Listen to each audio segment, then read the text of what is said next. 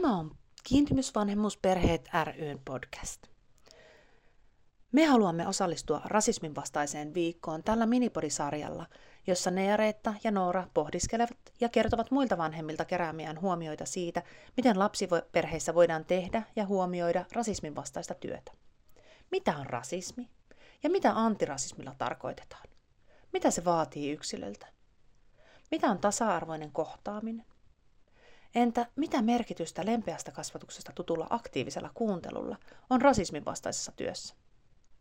Miten lapsille pitää puhua rasismista? Miten ihan tavallinen vanhempi voisi edistää antirasismia? Tervetuloa tämän minipodisarjan pariin. Öö, hei, ennen kuin me ruvetaan puhua antirasismista, niin onko Neera, että sun mielestä jotain, mitä meidän pitäisi nyt ensin niin kuin avata tai jotenkin ymmärtää? Et ennen kuin mä voin toimia rasismia vastaan, niin mitä pitäisi niin kuin ymmärtää? Joo, varmasti olisi tosi hyvä ymmärtää, että mitä kaikkea se rasismi on. Et ensin varmaan tulee vaan mieleen just vaikka kadulla rasistinen huutelu, mutta se on tosi paljon enemmänkin ja, ja se on niinku ihan siellä rakenteissa. Eli nyt puhutaan varmaan niinku siitä rakenteellisesta rasismista, mikä on paljon vaikeampi tunnistaa. Ja varmaan niin kuin, kun on elänyt jotenkin suomalaisessa yhteiskunnassa ja käynyt ihan normaalin peruskoulujärjestelmän, niin, ja elänyt semmoista niin sanotusti perussuomalaista arkea siellä 80-luvulla tai muuta, niin ei näistä asioista ole kauheasti puhuttu. Joo, et itsekin on vasta tässä aikuisiällä alkanut huomata näitä ja sitten kun tavallaan heräsi sille rasismille ja alkoi ottaa siitä selvää, niin samalla lailla kuin tuli raskaaksi, niin yhtäkkiä näki raskaana olevia naisia joka puolella, niin samalla näihin rasistisiin juttuihin, niin vasta kun sä tiedät, mitä se on, niin sä voit nähdä sitä ympärissä, että kun mekin ollaan kummatkin valkoisia, niin me ei henkilökohtaisesti voida sitä kohdata, joten tarvii todellakin tietää, mitä kaikkea se rasismi on. Joo, ja mulla ainakin kävi niin, että sit kun rupesi ymmärtää sit vähän enemmän, niin se tuntui tosi epämiellyttävältä.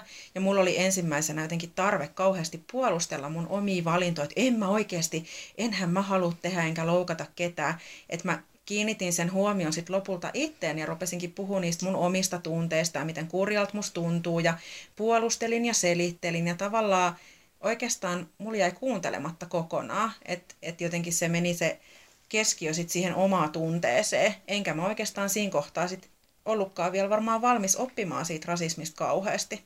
Kyllä, että kyllä se antirasismi ja rasismin vastainen työ, niin se on niinku tunnetyötä, että ne omat tunteet pitää käsitellä, mutta sitten toisaalta niitä ei saa myöskään sysätä sinne tota, rasismia kokevien harteille. Kyllä ja jotenkin ei tarvi hakea semmoista hyväksyntää, että yrittää selitellä, että en mä halua pahaa. Että, että tavallaan niin kuin enemmänkin ehkä olisiko se hyvä lähtökohta, että jos haluaa tehdä antirasistisia tekoja, niin täytyy olla valmis myös kohtaa tosi epämiellyttäviä keskusteluikin välillä. Joo, ja niitä niin kuin epämiellyttäviä tunteita, mutta sitten vaan tehdä se oma päätös, että mä sitoudun tähän muutokseen ja tunnen nämä negatiiviset tunteet läpi, niin sitten voi niin kuin alkaa tekemään niitä konkreettisia tekoja. Niin ehkä tämäkin on vähän semmoinen päätösasia, että voi päättää niin kuin sul, olla, tai niin kuin sulkea silmänsä, tai sitten voi päättää, että mä haluan tehdä jotain, että maailmassa olisi vähemmän rasismia ja että me ihmiset voitaisiin olla tasavertaisempia toistemme, toistemme kanssa.